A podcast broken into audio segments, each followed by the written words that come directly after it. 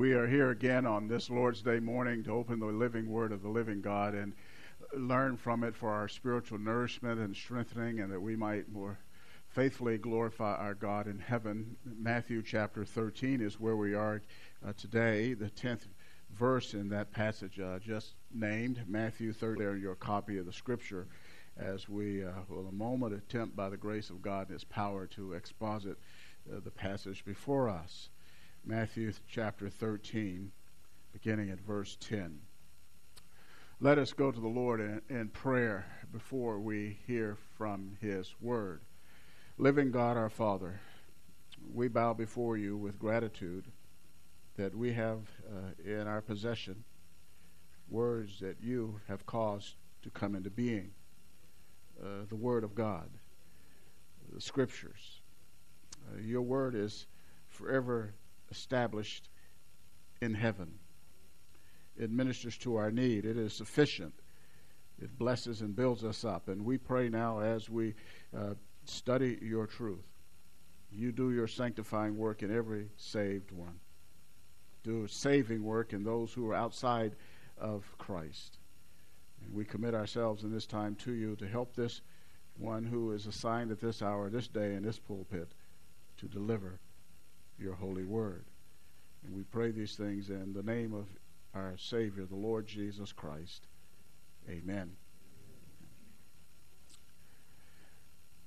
Beginning at verse 10 And the disciples came and said to him, Why do you speak to them in parables? Jesus answered them, To you it has been granted to know the mysteries of the kingdom of heaven, but to them it has not been granted. For whoever has, to him more shall be given, and he will have an abundance. But whoever does not have, even what he has, shall be taken away from him. Therefore I speak to them in parables, because while seeing they do not see, and while hearing they do not hear, nor do they understand. In their case, the prophecy of Isaiah is being fulfilled, which says, You will keep on hearing, but will not understand.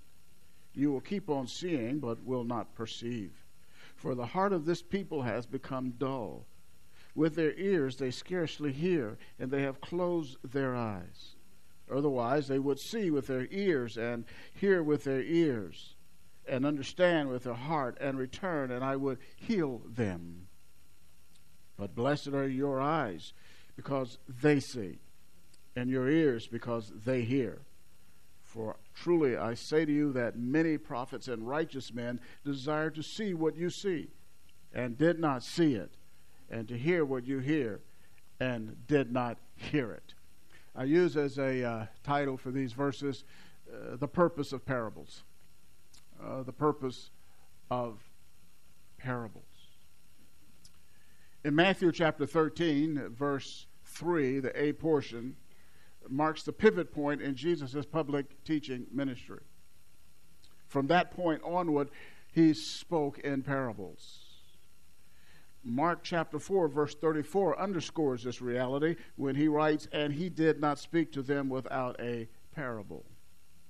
The enemies of Christ, especially the religious leaders, the scribes, and the Pharisees, had in unbelief rejected him as Messiah and the truth he taught rather than the salvation that he offered. Uh, they prefer to cling in their unbelief to their self righteousness. They manifested their unbelief with the blasphemous accusation that he performed his miracles not by the power of the Holy Spirit, but by Beelzebub, the ruler of the demons, i.e., Satan. Massive crowds came to hear Jesus but he was not fooled by those who congregated to hear him. He knew infallibly the spiritual condition of all who sat under his teaching. He delineated the various conditions of the audience members' hearts, you recall, in the parable of the sower. We saw there that he told us exactly what was going on in the hearts of all who hear. He, in fact, diagnosed the condition of all people's hearts prior to salvation. Now, this transformation, this change, changing language uh, to teach it exclusively to his audience in parables caught the disciples' attention. So in private, they asked the Lord about this, remember? There in verse 10. Why do you speak to them in parables? They ask, in effect, why teach them at all if they can't understand the meaning of the parables? Jesus answers his disciples with an exposition of the purpose of parables. That purpose is twofold. As the exposition of this passage I just read in your hearing will make clear, uh, the twofold purpose number one, to reveal, number two, to conceal. Let's look at parables revealed. That's our first heading. Verse 11. Jesus said to them in answering their question posed in verse 10 To you, let's stop there. To you, the disciples, you're the ones who believe in me. And by extension, we understand that this, this includes all of Christ's disciples, all the way down to the very moment that we live, to us who are saved. We are the ones to whom the, this information has been granted. Granted to know the mysteries of the kingdom of heaven. Granted not because we or they somehow had natural insight into the spiritual realities of the kingdom mysteries. No, not at all. Rather, it is a result of divine grace. Grace is unmerited. God is not obligated to bestow his favor on any person. In fact, God is only obligated to exercise justice in case in our case. But rather than that, he chose to exercise his grace. Saving grace is a gift of God. And it is, it is bestowed on the elect who are called in Matthew chapter 11, verse 25, infants. The elect are saved by grace through faith. That's a good thing to hear, amen. And no one can boast. The mysteries of the kingdom that Jesus speaks about here in verse 11. Mysteries are the singular mystery, does not refer to the plot in a murder mystery, such as the murder on the Orient Express. Everybody's trying to figure out who done it who is the one who killed the individual. So it's a thick plot, and everybody works to try to discover. That's not what Jesus is talking about here when he uses the word mystery. That's not what the Bible means when it uses elsewhere in the New Testament the word mystery. Mystery in Scripture designates that which was previously hidden but now disclosed. Moreover, the idea of uh, mystery includes human inaccessibility. Men cannot know the hidden truth of God, what He has chosen not to tell us, unless He reveals it. It's impossible for us to know unless He shares it with us. There's an Old Testament example of this in the book of Daniel. The book of Daniel, we have this remarkable incident here. In Daniel chapter 1, chapter 2, you may recall in chapter 2 of Daniel, if you like to go there, you may. And I want to illustrate for you that God must reveal mysteries. Daniel's in the land of Babylon with his fellow Jews. God sent them there because of their sin. In verse 1 of Daniel chapter 2, it says this Now, in the second year of the reign of Nebuchadnezzar, Nebuchadnezzar had a dream, or had dreams, plural, and his spirit was troubled in his sleep. Then the king gave orders to call in the magicians, conjurers, the sorcerers, and the Chaldeans to tell his dream. So they came and stood before the king. And the king said to them, I had a dream, and my spirit is anxious to understand the dream. Then the Chaldean spoke to the king in Aramaic, O king, live forever. That's what you tell him. you better butter him up, right? Now they say, Tell the dream to your servants, and we will declare the interpretation.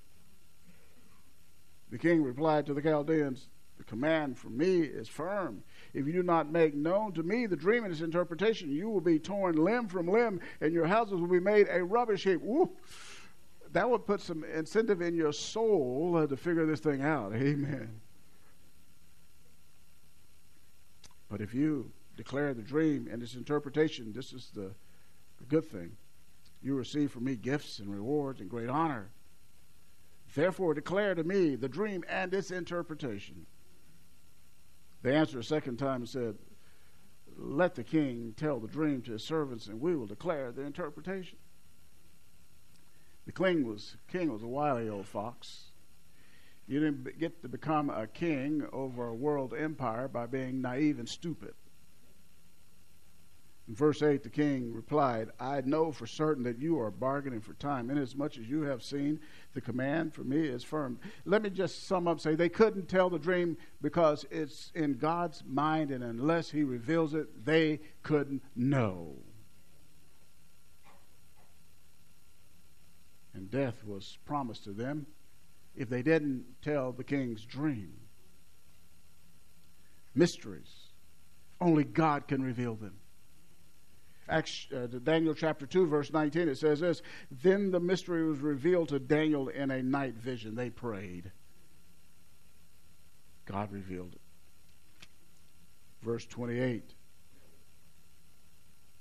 came before the king and let the king know what his dream is and notice what it says daniel 2.28 however there's a god in heaven who reveals mysteries and he has made known to King Nebuchadnezzar what will take place in the latter days. This was your dream and the visions in your mind while you're on your bed. And he went right through and told him that's because God is the only one that can reveal that which only God can reveal. Mysteries must be revealed by God. And the mysteries of the kingdom had to be revealed by God and had to be revealed by God incarnate Jesus Christ. And he gave the revelation to his men. Go back with me, if you will, to Matthew chapter 13. Parables explained reveal the mysteries. Through the parable, or parables, the nature of the kingdom, how one enters the kingdom the end of the kingdom, who's in the kingdom, who's not in the kingdom. All that is revealed in the parables. In fact, Jesus explained to his men the parables in Mark chapter 4, verse 34, but he was explaining everything privately to his own disciples. Later in his upper room uh, discourse, Jesus said in John 15 15, For all things that I have heard from my Father, I have made known to you privileged people. Christians are privileged people. We have the knowledge of the kingdom. It's been revealed to us. We know where history is headed. Those outside the kingdom do not know it. But we do. Because it's been revealed to us by God Himself in His Word. Now, in this verse, verse 11, mysteries of the kingdom of heaven. Kingdom of heaven. Isolate those three words. There are various aspects of the kingdom of heaven. One of them is the universal kingdom over which God rules and includes all created things in every time and every place. God is absolutely authoritative. He's absolutely sovereign, eternally over everything. Psalm 103, verse 19 God is sovereign over all. He rules over everything. Nothing happens in this world apart from the ordination of God. If He chooses for it not to happen or has chosen it not to happen, it will not happen. If it happens because God has chosen for it to happen, He rules over everything. A sparrow can't fall unless God had ordained it. The reason you were born is because God ordained it. The reason you're alive and here today is because God ordained it. He rules over everything. By the way, let me just say this: some of you, you, you you'll even think uh, if you didn't have any luck, you bad luck, you wouldn't have any luck at all. Let me tell you, there's no such thing as luck. There's no such thing as faith. Fate. God rules over all things. He is sovereign. That's comforting, isn't it? I'm glad to know that life isn't willy nilly and I don't know what might happen because I don't know who's in control, but knowing that God is in control, that means I can go to bed at night and sleep soundly, and my wife can tell you that.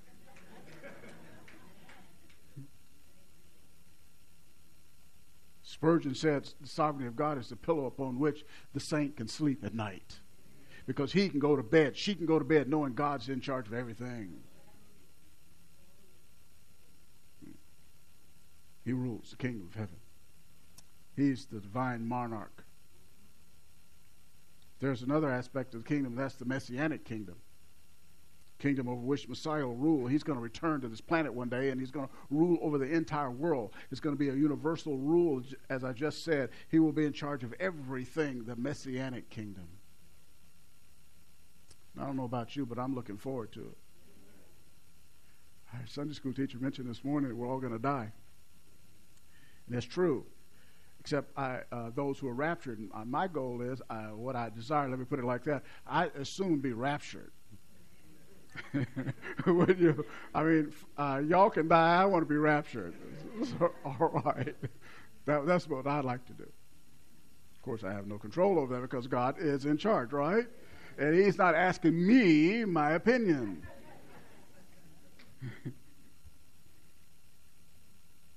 But here, what he's talking about in this text is the present kingdom in its spiritual aspect, the sphere or realm of salvation. Everybody's either in the kingdom of heaven or they're not in the kingdom of heaven. The subjects of this kingdom are the ones who bear fruit. We saw that in the parable of the sower last week. You recall in verse 23 of Matthew 13 bear fruit and brings forth some a hundredfold, some 60, and some 30. Those who are in the kingdom of heaven, those who are saved, will bear spiritual fruit. Those who are in the kingdom are the sons of the kingdom, referenced in the parable of the tares, which we'll look at in the future chapter 13, verse 38. They are the righteous in the parable of the dragnet, verse 49. If you're here this morning and you are a Christian, you in the kingdom. Colossians 1:13 says this, "For he rescued us from the domain of darkness and transferred us to the kingdom of his beloved son." When you came to Jesus Christ, at that moment you were converted by the grace of God. At that very moment, God the Father placed you in the kingdom of His Son, the Lord Jesus Christ. You're a kingdom citizen. You're under the sovereign rule and authority of your heavenly Father who rules over everything. Let me give you a little information here because you might wonder what's the relationship between the kingdom of heaven and the church. We just saw that we who are Christians are in the kingdom and we're in the church. So, how does that work? How, how do those two entities relate? Let me share that with you at this point. God's kingdom and the church are distinct in that the kingdom preceded the church and will continue after the church has been raptured out of the world before the church began at uh, Pentecost, that was the kingdom, the spiritual kingdom. All who believe they're in that kingdom. The church came, and the people who were in the church, who were born again, they're in the kingdom. When Christ comes and takes the church out of the world at the rapture, the kingdom will continue, and those who here on earth after that who come to faith in Christ will be in the kingdom. So the kingdom, that spiritual aspect which all who believe in the Son of God, who believe in Christ, who have committed themselves to Him, they're in the kingdom. And so are you sitting here today. If you're a child of God, you're in the kingdom. Now, the mystery of the kingdom has been given to us. We're the insiders. we get this truth there's another group why Jesus spoke in parables. Remember, they refused to trust Christ. They had seen his miracles, they had heard his uh, unparalleled, unprecedented teaching, and they utterly refused him, even accused him, as I said earlier. Remember this, that he did his miracles by the power of Satan. And Jesus said, okay. You and those who will not believe me, I will just conceal truth. You don't want the truth, you won't get it. That's why it says in the bottom of the verse, verse 11, but to them it has not been granted. Those who hear the parables that don't understand it. They persisted in their unbelief. They're out of the loop in terms of eternal truth. Jesus said, I'll give them parables. They will not understand. Par- parables are puzzling. What is he talking about? Well, you didn't want to know when he spoke plainly. So, this is what you get. By the way, I said last week that's a, a function of divine mercy. Because the more truth a person knows, the greater the accountability when they stand before the Lord at the judgment. So the Lord, in His mercy, He said, I'm going to keep you from knowing more because it's going to be more mm, painful for you eternally because you'll have to give an account for all that you know and you rejected. Get parables. But Jesus continues talking about us here. After he makes that statement at the bottom of verse 11, he says, For whoever has, to him more shall be given, and he will have and abundance. We know the mysteries of the kingdom. We have that. We're the ones who possess eternal life. We're in the kingdom, and we will receive more truth.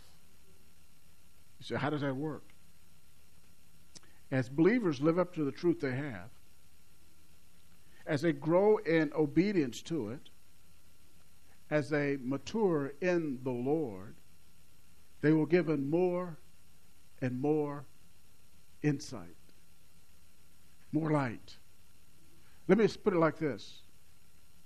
When you go to the Word of God and you see what God wants you to do, you see the truth there that you're to obey. And when you do that and you implement that in your life, this is what God will do. He'll give you additional insight. He will deepen your understanding of the Word of God. If you're a shallow Christian, could it be you're not obeying the Lord like you ought to be? it's a provocative question, isn't it? Go and tell the truth. Say, yeah, it is. Shame the devil. Uh, you, want to, to know the Word of God more deeply? You want to have the joy and the refreshment that comes from understanding Scripture better? Be sure to obey what he's told you already. Why should he give you more truth? You're not obeying that which he's already given you, right? We who have it, you'll, get, you'll have an abundance of truth. But in 12b, he refers back to the others. He says, But whoever does not have, even what he has, shall be taken away from him. That sounds like a paradox, doesn't it? How can you um, have something taken away from you that you don't have? That is a paradoxical statement. Seems, what does it mean?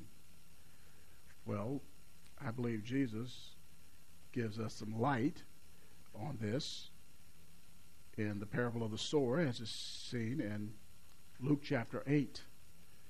Luke chapter 8, the parable of the lamp, excuse me parable of the lamp, verse 18 of Luke chapter 8.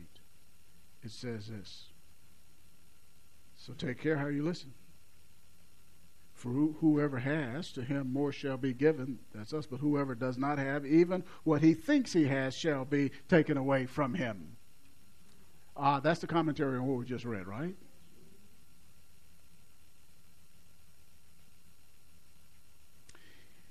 In the end, false disciples lose everything. Get this point. In the end, false disciples lose everything.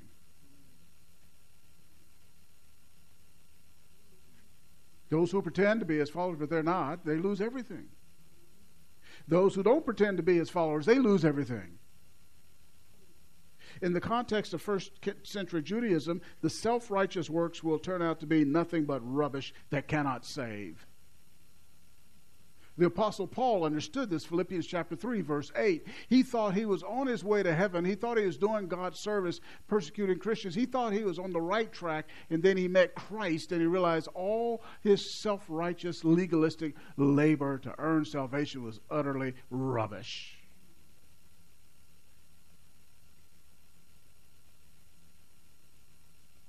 So, what he thought he had, he didn't. He was saved by grace. God was merciful to Paul. But there are going to be others. Matthew 25, verses 14 through 30. Eventually, we'll get there, the parable of the talents, and there will be those who had opportunities. They're going to lose any further opportunity to serve their master, the Lord Jesus Christ. They'll be cast into outer darkness. I like what R.T. France, he's a commentator, he said this about this verse that we're looking at in our passage here in Matthew 13. Quote, the ultimate uselessness of religion that is not the kingdom of heaven. End of quote. It's right. The ultimate uselessness of religion that is not the kingdom of heaven. It is ultimately useless. I hadn't planned to say this, but I'm going to say it. I've thought about people who are very fervent for their false religion, like Islam. And they die, and they understand it was utterly useless.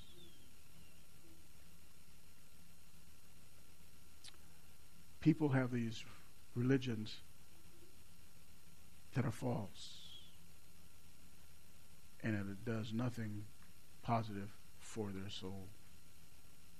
Parables reveal, parables also conceal. Verse 13 of Matthew 13.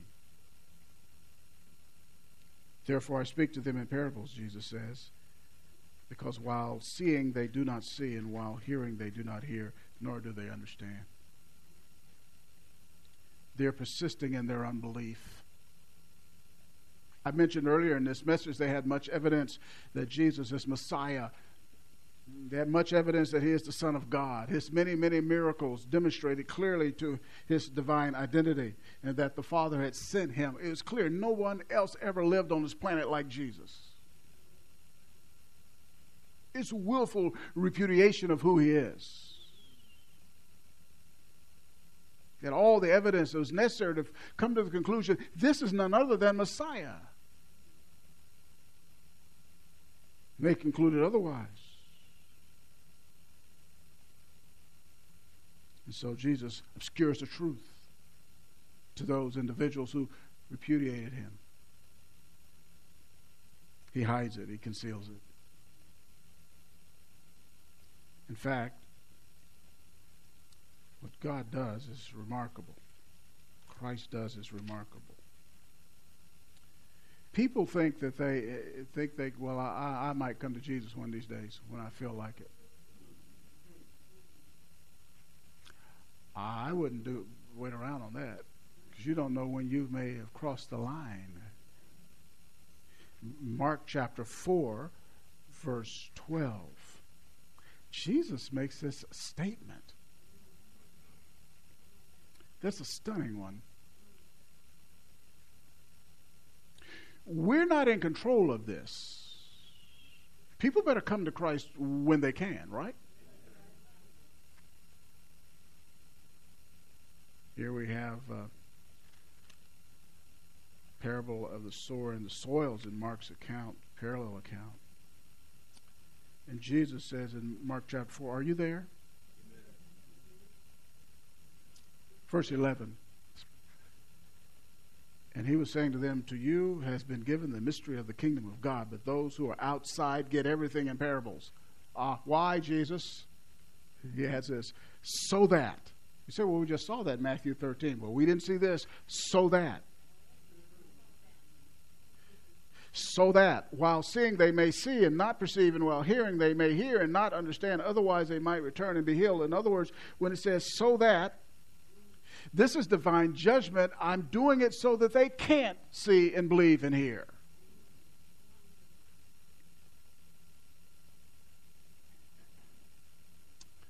Peter Sammons puts it this way about this verse turning from clear truth to teaching in parables in order to hinder the ability of his hearers to naturally perceive what they already rejected. End of quotes. They rejected the truth. They've made a moral decision. No. And what God does, fine. You won't now believe. May I put it in the vernacular? Don't play with God.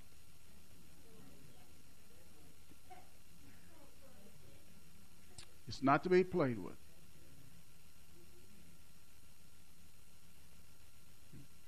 It's temporal judgment. Can't believe. Can't believe. That's what Jesus is saying. And then verse 14 in our text, he really is laying out for us the unbelief that's happened with the Jews before. Verse 14 of Matthew 13 says, In their case, the prophecy of Isaiah is being fulfilled. What he's saying about his contemporaries, the people to whom he was speaking and teaching and preaching, who have refused him. Our Lord quotes from Isaiah chapter 6, verses 9 and 10. And it describes the Jews of Jesus' day. He applies it to them. Initially, Isaiah 6, 9, and 10 applied to Judah, the southern kingdom, the nation of Israel, which was headed for divine judgment, captivity in Babylon. Isaiah was prophesying to his people in his day, uh, in the original giving of this prophecy, that judgment is coming. The king had died, Uzziah, and Isaiah had seen the Lord. He said, Judgment's coming, judgment's coming, judgment's coming. And you know what? The people in Judah said, Yeah, sure. Yeah, preacher. Well, they spent 70 years in Babylon. Guess who was right? in a similar way, what Jesus is doing here in this prophecy, you receiving judgment now like them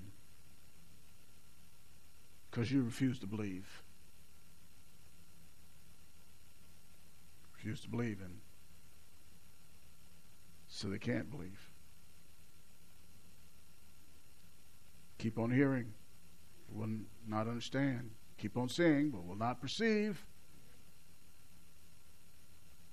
Explains verse 15 For the heart of this people has become dull, that is insensitive to divine truth.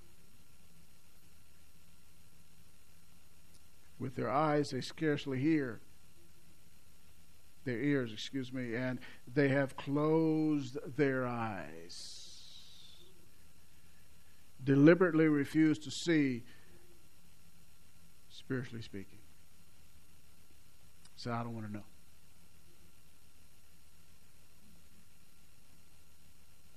Otherwise, they would see with their ears, their eyes, and with their ears, and with their heart. and return, I would heal them.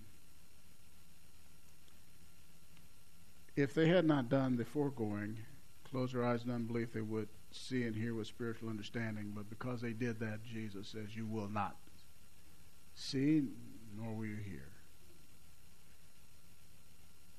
Do you not know what's going on in Israel today? Same thing. Happened in Isaiah's day, happened in Jesus' day, and it's happening right now. in the nation Israel. Romans chapter 11.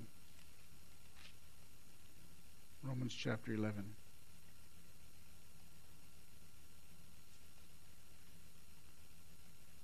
Paul's writing. The gospel had been proclaimed, and the Jews were not receiving it. Gentiles were getting saved, and Jews were saying, ah.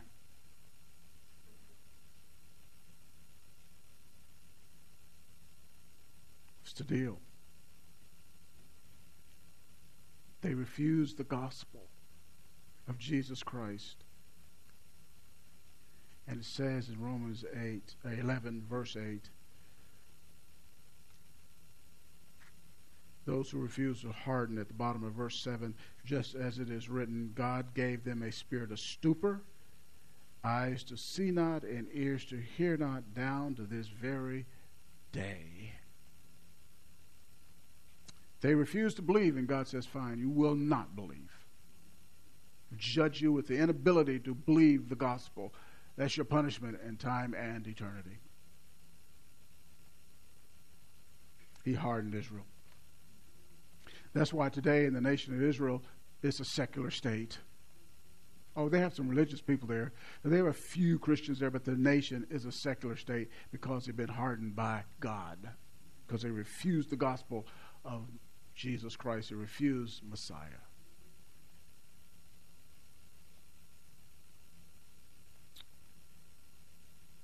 Parables reveal, they conceal, and may I say it one more time? They reveal to those who have believed. Verse 16 of Matthew 13. But blessed are your eyes, speaking to his disciples, because they see, and your ears because they hear. Guess what? That's us too. We're blessed to understand the gospel. Can there be any greater blessing?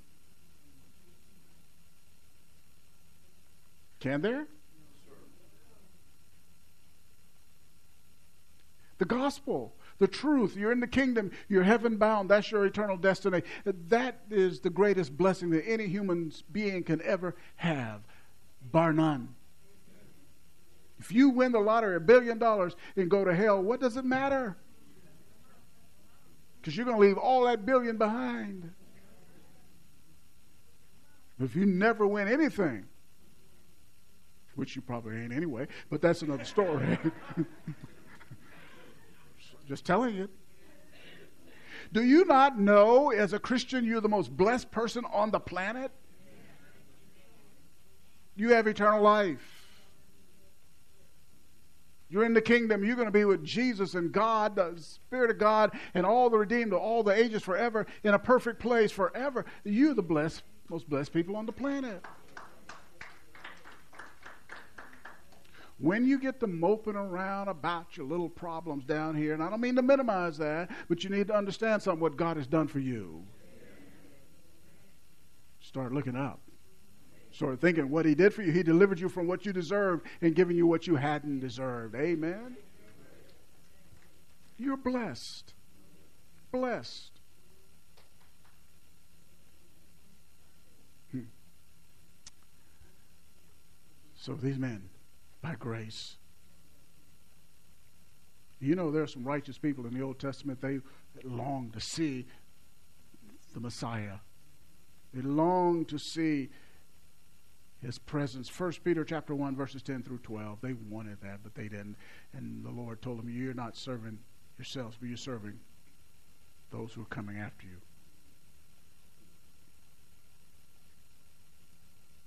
So you're blessed. You've entered the kingdom. You belong to the Lord. You know what? We have this book. Isn't it wonderful? we uh, we don't have present on the earth the incarnate word, but we have the inscripturated word. This book, 66 books in one book. You say, Well, I don't know if I can understand it. Yes, you can, because guess what? The author of this book lives in you. He knows what it means, and He'll interpret it for you. He'll illuminate your mind. And He'll even use preachers like me and teachers like the ones in our church to help you understand this book. And understand the riches that belong to you spiritually because you are in the kingdom. Can't, can't get any better than that, right? Can't get any better than that. So the purpose of the parables to reveal and conceal, and we can know the mind of Christ. We can know the mind of God. We can know the will of God because we've got the Word of God. And therefore, we're on the inside. Not because we're somebody, but because God is a God of grace and mercy. Praise to his holy name. Our Father, we thank you for the blessing of salvation. You opened our blinded eyes and unstopped our deaf ears. You granted to us repentance and faith. And we believed because you worked in us. You planted your truth in us. Bless your name. Lord, help us to rejoice in what you've accomplished for us and on our behalf and your planned destiny for us. Help us to walk in humility and always with gratitude because you've saved us. We pray for those in this room who don't have that great privilege of belonging to you at this hour, but you're beckoning them to come. They've heard the gospel, they've heard the word of God. I pray you save them. Pray you open their eyes. Pray you unstop their deaf ears. They may see and believe while they have the opportunity this day. Lord, we give you glory and we give you praise for all the things that you've given to us. In the name of Christ we pray. Amen.